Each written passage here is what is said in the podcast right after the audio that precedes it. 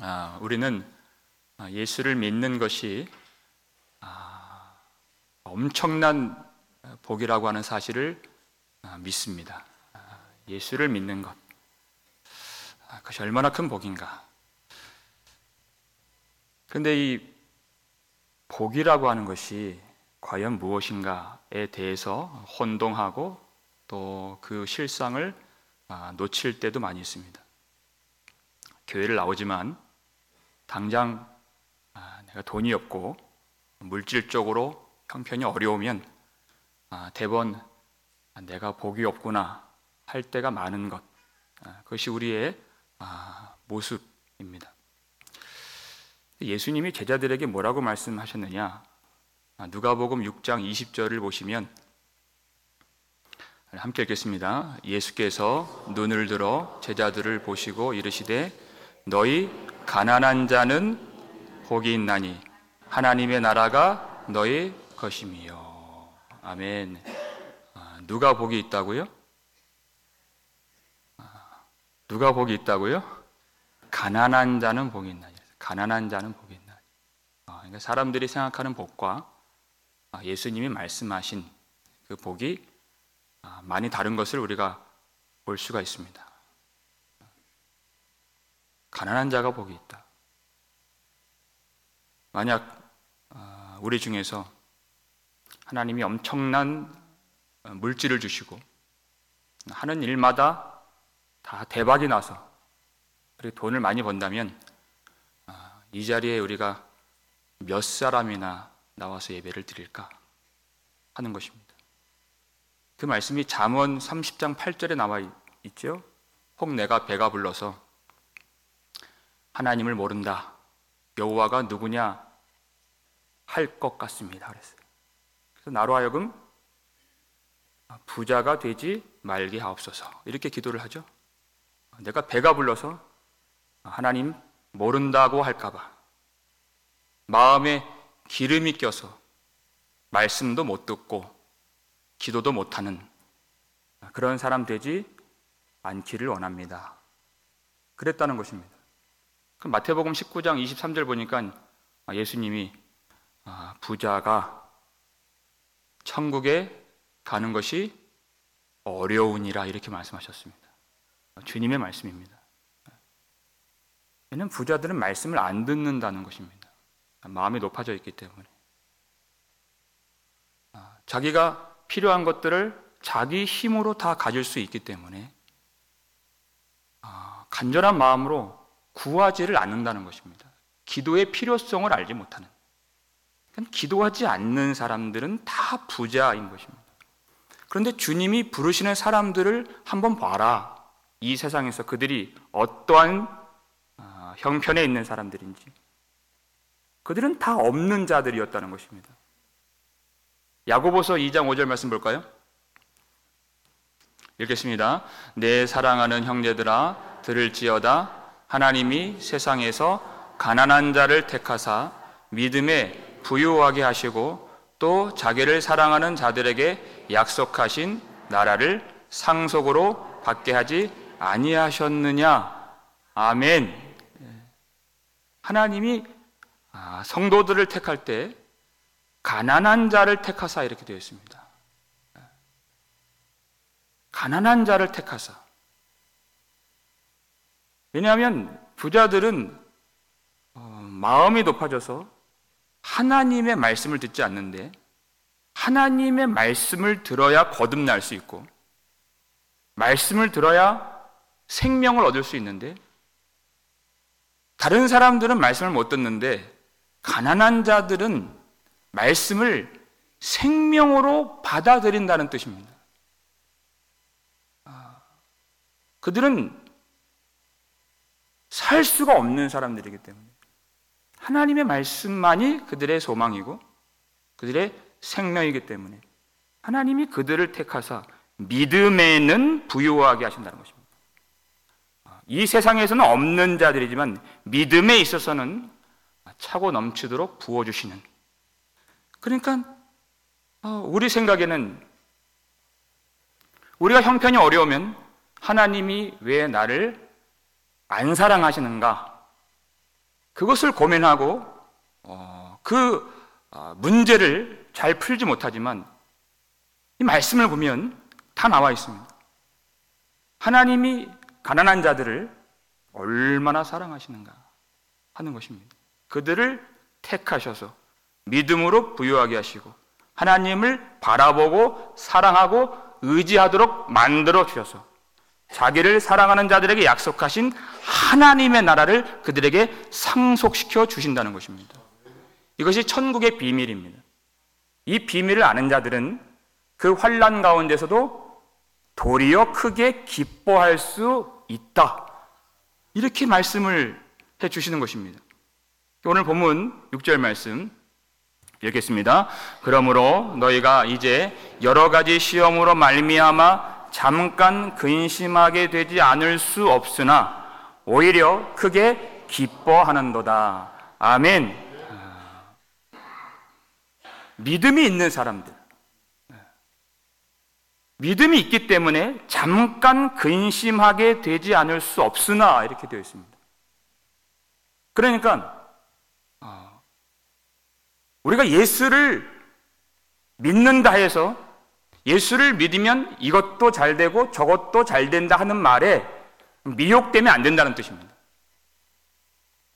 예수를 믿지 않기 때문에 이것도 안 되고 저것도 안 된다는 말에 현혹이 되면 안 된다는 것입니다. 당신이 그러니까 그것밖에 못 사는 거야. 그렇게 하지 말라는 것입니다.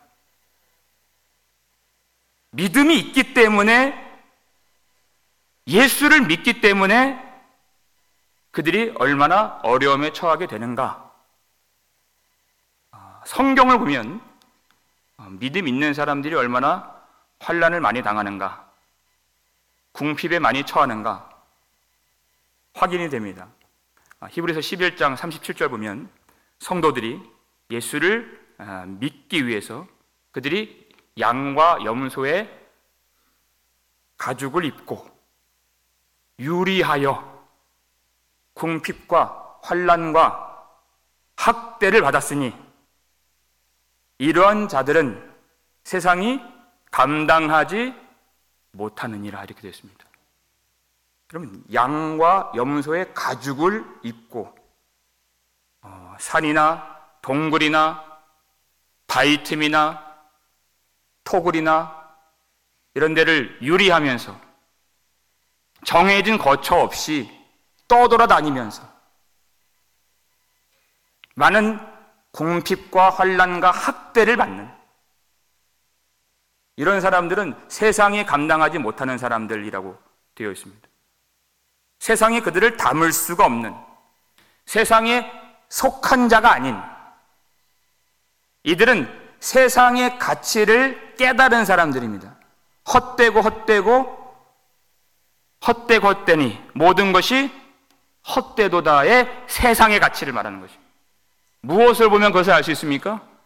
하나님의 나라의 가치를 깨달을 때 세상에 그 아무것도 아닌 가치가 보여지게 되는 것입니다.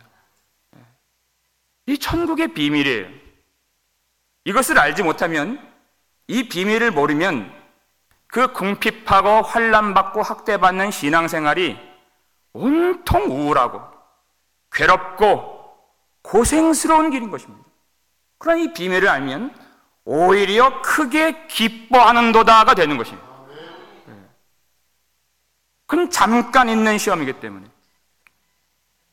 무엇을 바라보고 있는가 하는 것입니다. 고린도후서 4장 17절 말씀이죠. 읽겠습니다. 우리가 잠시 받는 환란에 경한 것이 지극히 크고 영원한 영광에 중한 것을 우리에게 이루게 함이니 아멘. 우리가 받는 환란, 환란이 있습니다. 있는 것이 당연하다 그 뜻이죠. 그것이 경한 것이 가볍다 이렇게 됐어요. 환란이 가벼운 것이다. 여러분 이 환란의 무게라고 하는 것은 무엇으로 결정되는 것입니까? 우리가 당한 시련과 환란과 고통의 무게라고 하는 것은 우리가 영원한 나라의 영광의 무게를 보고 있느냐, 보지 못하느냐에 따라서 달려 있는 것입니다. 우리가 환란을 무겁게 여기는 것은 그것은 하나님의 나라의 그 무거운 영광, 영광이란 말 자체가 무겁다는 뜻입니다. 카보드. 그 하나님 나라의 그 놀라운 영광을 보지 못하기 때문에 내가 지금 당한 환란만이 무거운 것입니다. 비교할 대상이 없는 것이. 내 인생이 힘들다고 하는 것은 환란의 무게 때문이 아니라는 것입니다. 내 인생의 짐, 그 무게 때문이 아니라 우리 구주 예수 그리스도의 영광을 보지 못하기 때문에 내가 지금 지는 짐이 가장 무거운 것입니다. 무엇을 바라보고 있는가? 스테반이 복음을 미워하는 자들에게 돌로 침을 받고 죽임을 당할 때 그건 엄청난 환란입니다. 객관적으로 봤을 때는. 그러나 스데반에게 있어서는 그것이 아무것도 아니었다는 것입니다. 아무것도 아니었어요. 그의 얼굴이 천사의 얼굴 같이. 왜 아무것도 아닙니까? 그가 바라보는 바가 있기 때문에 그래요. 성령 충만하여 하늘을 우러러 주목하여서 하나님의 영광과 및 그 우편에 서신 예수 그리스도를 보고 있었기 때문에 그 주님을 보고 있었기 때문에 주님이 서 계신 것을 심판하시기 위하여 이제는 보좌에서 일어나서 다시 오시기 위하여 서 계신 주님을 보았기 때문에 그에게는 이 세상의 환란이 아무것도 아닌 것처럼 느껴지는 것입니다. 환란의 무게는 내가 무엇을 보는가에 따라서 다른 것입니다. 그것이 가벼운 것이 되느냐, 무거운 것이 되느냐. 4일 전에 기사를 보니까요. 기독교의 박해를 받고 있는 우리는 피부로 느끼지 못하지만 전 세계적으로 박해를 받는 인구가 한 해 동안에 집계를 해보니까 500만 명이 더 증가했다는 내용이에요. 놀라운 것은 제가 너무 놀랐어요. 학교나 기독교 병원이나 교회가 공격을 받는 사건의 수가 2022년을 조사했을 때에는 2100건이었습니다. 그런데 2023년이 이제 끝나서 조사가 가능했는데 열어보니까 14,700건, 정확히 7배예요. 한 해 동안에. 여러분, 이런 말씀들이 그냥 우리랑 전혀 상관없는 그런 말씀으로 치부해서는 안 된다는 것입니다.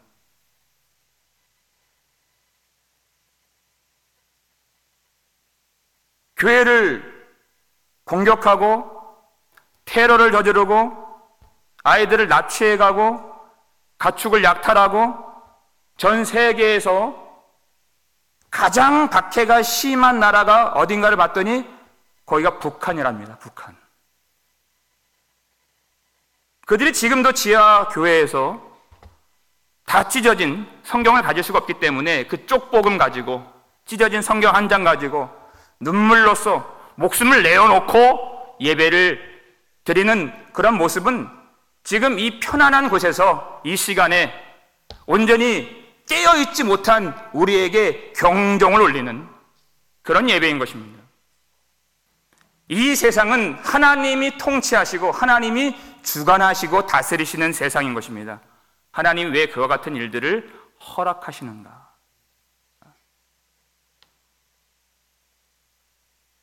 교회에 경종을 울리시고 하나님의 나라를 완성하시기 위하여 그런 일들을 행하신다는 것입니다. 역사를 보니까요, 박해가 있을 때 교회는 깨어나게 되고, 교회는 살아나게 되고, 교회는 부흥하게 되었던 것입니다. 우리가 사망의 잠을 계속 자고 있을 때 하나님은 그렇게 하실 수밖에 없습니다. 성도들은 마땅히 기도를 해야 되는 사람들인데, 하나님은 그 모든 준비가 되어 있으신 분입니다. 성경을 보면 다 나와 있습니다. 마지막 때라는 것입니다. 예수 그리스도께서 오실 것밖에 남지 않은 예수님이 이미 초림하셨기 때문에 다시 오시는 것밖에 이제는 역사상 남아있는 일이 없는 그런 마지막 때인 것입니다. 이때 하나님이 그 믿음을 이 마지막 때 성도들의 믿음을 연단하신다는 뜻입니다. 그 하나님의 뜻을 알면 그 하나님 나라의 비밀을 알면 그때 오히려 크게 기뻐하고 그 하나님의 뜻 안에서 믿음의 연단 속에서 하나님을 바라볼 수 있게 된다는 것입니다. 그 말씀이 오늘 본문 7절 말씀 읽겠습니다. 너희 믿음의 확실함은 불로 연단하여도 없어질 금보다 더 귀하여 예수 그리스도께서 나타나실 때에 칭찬과 영광과 존귀를 얻게 할 것이니라. 아멘. 성도들이 교회가 믿음이 있다고 하는데 그 믿음이 어떻게 증명될 것인가 하는 것입니다. 어떻게 증명될 것인가? 네. 여러분, 축구를 잘한다는 것이 어떻게 증명되나요? 한 주간 아주 속상한 일이 있었는데, 여러분 다 기도하시고 이렇게 성경만 보시니까 잘 모르실 수 있는데 아주 참 한국 축구가 아주 참 난리가 났었습니다. 네. 어떻게 축구 잘한다는 것이 증명이 되죠? 말레이시아를 이겨서는 증명이 안 되는 것입니다, 사실은. 그렇죠? 스페인이나 영국이나 프랑스나 뭐 이런 나라를 이겼다고 했을 때, 아, 축구를 잘하는구나, 라고 증명되는 것입니다. 믿음도 똑같다는 것입니다. 믿음이 있다고 하는데, 그것이 어떻게 그게 진짜 믿음이라고 알 수 있느냐 하는 것이. 그 예수님이 요한복음 16장 33절에서, 아, 너희가 세상에서는 환란을 당하나 담대하라. 내가 세상을 이기었노라 이렇게 말씀하셨어요. 이 세상이라고 하는 것은 우리의 그런 믿음의 그런 증명을 위한 경기장이 된다는 것입니다. 예. 약한 팀을 만나서는 알 수가 없는 것입니다. 강팀을 만나고 부딪혀야 알 수 있는 것입니다. 그럼 너희가 세상에서는 환란을 당하나 그 뜻이죠. 예. 그러나 담대하라 두려워하지 말라는 것이. 우리가 예수 그리스도 안에 있기 때문에 내가 세상을 이기었노라 이것을 믿으라는 것입니다. 세상이 예수님을 무참히 죽였기 때문에 우리는 우리의 길은 우리의 주인보다 더 나을 수가 없다는 뜻입니다. 우리도 환란을 받고 우리도 어려움을 당하게 되는데 세상이 예수님을 죽였을 때 예수님은 거기서 부활하셨고 그 예수님의 죽으심을 통하여 예수님이 죽으신 것이 아니라 오히려 세상의 죄와 악을 멸하시는 하나님의 승리를 이루는 십자가가 되었다는 것입니다. 이것이 하나님의 지혜고 하나님의 능력인 것입니다. 그러니까 우리는 두려워할 것이 없는 것입니다. 그런 예수 그리스도 안에서 세상의 환란을 당할 때 우리가 예수 안에 있는지 예수 밖에 있는지 예수님이 주신 영생이 우리 속에 있는지 없는지 우리 안에 부활이 있는지 없는지 그것을 극명하게 분명하게 선명하게 드러내는 일밖에 안 된다는 것입니다. 죽이지 못한다는 것입니다. 궁극적으로는 그 믿음의 연단을 이 세상에서 받을 것이라는 것이에요. 그럴 때 그럴 때 환란을 주목하거나 들여다보지 말고 우리의 믿음의 주요 또한 온전하게 하시는 이인 예수를 바라보라는 것입니다. 히브리서 12장 2절 말씀이 믿음의 주요 또한 온전하게 하시는 이인 그랬어요.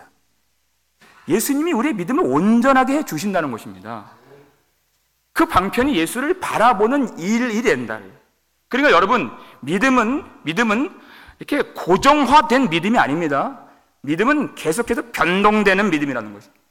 여러분의 믿음은 지금 온전해지고 있든지 아니면 약해지든지 지금 둘 중 하나지 여러분이 그냥 고정된 믿음이 아니라는 것이 예수를 바라볼 때는 그 믿음이 온전해지고 있는 중에 있는 것입니다. 근데 그 시선이 떨어지고 예수를 바라보지 않을 때에는 여러분의 믿음은 아, 약해질 수밖에 없는 것입니다. 저 사람은 잘난 것도 없는데 좋은 집에 살고 그렇게 어, 다 부족함 없이 살까? 시선이 어디가 있어요? 그 사람한테 가 있잖아요. 믿음이 자랄 수가 없는 것입니다. 근데 우리 주님이 지금 어디 계십니까? 그 십자가를 개의치 아니하시고 그 부끄러움을 참으시고 그 앞에 있는 기쁨을 위하여 십자가를 담당하신 그 예수님이 하나님 보좌 우편에 앉으셨느니라 그랬어요. 그 주님을 바라보는 것이 다른 사람이 어떻게 하는지를 신경 쓰지를 말고 아무 상관이 없는 것입니다. 우리 주님이 지금 어디에 앉아 계시는가가 우리의 신분이고 우리의 영광이고 우리의 면류관이 된다는 것이에요. 그것만이 중요하다는 것입니다. 그 주님을 바라보라. 근데 우리가 스스로는 주님을 바라보지 못하는 마음의 주님을 품지 못하는 그런 연약한 사람들이기 때문에 이 세상이라고 하는 환란과 시험에 가득한 이곳에서 성도들에게 오히려 도리어 궁핍을 주시고 환란을 주시고 학대를 받게 하심으로써 이스라엘 백성들이 출애굽기 2장에서 하나님을 간절히 찾고 부르짖었던 것처럼 애굽의 학대 아래에서 약속의 하나님, 언약의 하나님, 신실하신 하나님을 기억하고 부르짖었던 것처럼 성도들로 하여금 이 불시험이 가득한 이 세상 속에서 우리의 세상을 향한 시선들을 다 끊어내시고 우리의 구주 예수 그리스도를 바라보도록 만들어 주신다는 것입니다. 그거를 우리 믿음을 어, 금과 비교를 해요. 금이라고 하는 것. 우리 믿음을 금보다 더 귀한 믿음이라고 7절에서 말씀하고 있습니다. 금이라고 하는 것은 원래 금덩이로 존재하는 것이 아니라 아, 그렇게 금광에 가서 그 금이 조금씩 붙어 있는 그런 광석들을 캐내면 뜨거운 용광로에 그것을 집어넣어서 그 어, 금과 다른 물질들을 분리시키는 추출하는 그런 과정을 통해서 연단을 통해서 금이 나오게 되는 것입니다. 그러니까 금을 얻기 위해서는 뭐가 필요해요? 뜨거운 용광로가 반드시 필요한 것이에요. 믿음도 그 부분에 있어서는 동일하다 그 뜻이죠. 믿음이라고 하는 것은 우리가 예수를 믿는다는데 나는 알잖아요. 얼마나 불순물이 많은지. 세상을 향한 욕심과 그리고 집착과 사랑이 여기저기 덕지 덕지 아, 붙어 있는. 근데 우리가 그걸 떼낼 수가 없습니다. 하나님이 세상이라고 하는 아주 뜨거운 용광로를 준비해 주셨어. 그 불시험을 만들어 주셔서 그 속에 우리를 집어 넣어 주시는 것입니다. 왜냐하면 하나님의 목적은 우리를 다 태워서 죽이는 데 있지 아니하고 우리 속에 내가 스스로 분리시키지 못하고 제거시키지 못하는 그 찌꺼기와 믿음의 불순물을 제거시켜 주시기 위하여.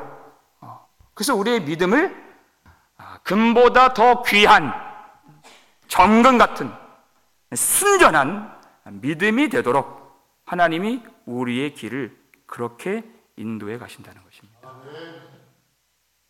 금과 믿음을 비교했을 때는 금이라고 하는 것의 가치를 우리가 다 알고 있기 때문에 돈의 가치를 우리가 알고 우리가 믿고 있기 때문이었습니다.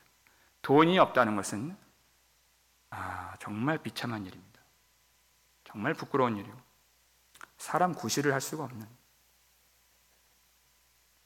내 친구도 만날 수가 없는 내가 한 번 커피라도 얻어 먹었으면 다음에 사야 되는데 그게 안 되는 아주 부끄러운 일입니다. 불편한 일. 그래서 우리는 다 돈이 있기를 원합니다.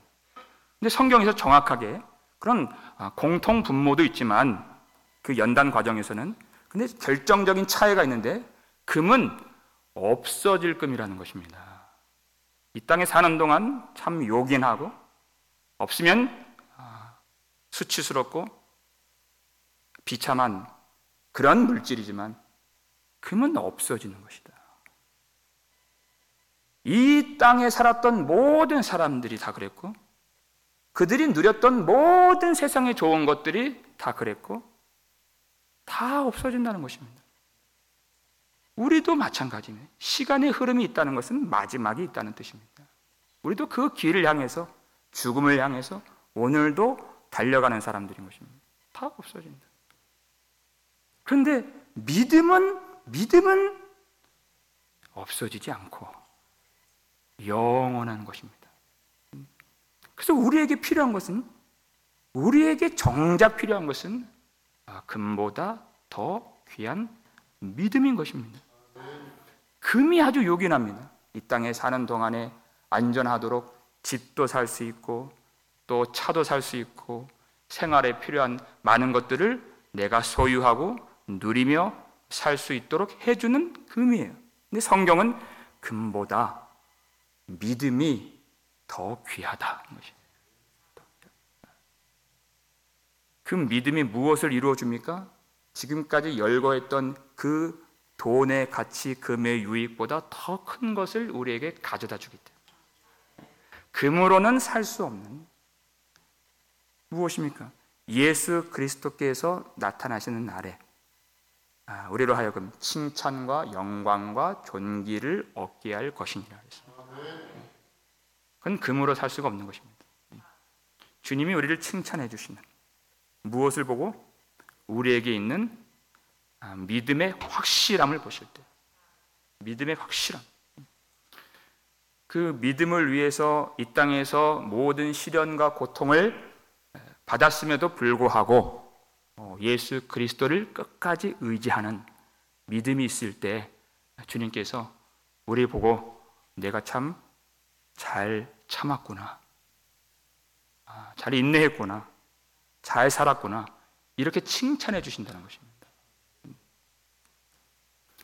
성도님들을 만나고 대화를 하다 보면 인생의 여러 가지 우여곡절을 들을 때가 있는데 가장 행복했던 때. 그때는 나중에 다 모든 것들이 어, 풍성해지고 많은 것들을 누리게 되는 그런 때가 아니라 가장 어려웠던 때. 이민 초기에 아무도 의지할 데가 없었고 아무것도 할 게 없었던 그때 그때 주신 하나님의 은혜. 지금 돌아놓고 보니까 하나님이 왜 그러한 과정과 그러한 시간들을 허락해 주셨는가를 알게 되는데 그것이 하나님을 향한 절실한 믿음으로 내가 갈 수 없는 그 믿음의 길로 우리를 인도해 주시기 위한 그런 시련들이 하나님 아버지의 자비로운 손길이었다는 것을 고백하는 그런 분들을 많이 봤습니다. 하나님의 은혜를 부어주시기 위한 그런 하나님의 인도하신 하나님의 사랑이었다는 것을 아, 고백하고 하나님께 영광을 돌린 우리의 인생이 하나님의 손에 있다는 것입니다. 우리에게 있어서 있어야 할 것들은 남게 하시고 없어야 할 것들은 다 제거해 주신 우리가 알 수도 없고 할 수도 없는 그 일들을 하나님이 하나님의 지혜와 하나님의 능력으로 이루어 주심을 믿으시길 바랍니다. 지금도 시험 중에 있고 어려움 중에 있는 그런 성도들 가운데에서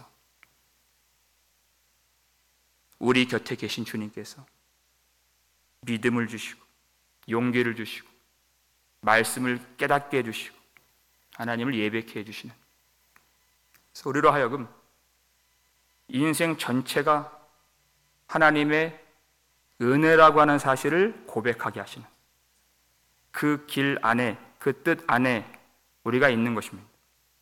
세상이 위협하고 자랑하는 모든 것들은 금방 다 없어지게 될 것입니다. 그러나 우리에게 주신 그 믿음의 확실함, 예수 그리스도로 말미암는 그 믿음은 영원한 영광과 존귀를 우리에게 얻게 해 주실 줄로 믿으시길 바랍니다. 왜 시련을 우리에게 사랑하는 당신의 백성들에게 주시는가? 그런 시련이라고 하는 그런 상자 속에 아, 감추어진 하나님 나라의 비밀과 우리를 위해서 죽으신 예수 그리스도의 복음의 은혜를 담아주시고 예수 그리스도를 바라보도록 하시기 위하여 그리하여 그 예수를 통하여 약속하신 하나님의 나라를 우리에게 다 주시기 위하여 하나님의 뜻 안에서 그렇게 하신 줄을 믿으시기 바랍니다. 우리는 우리는 다 하나님의 나라를 예수 안에서 상속받게 될 하나님의 자녀인 줄로 믿습니다.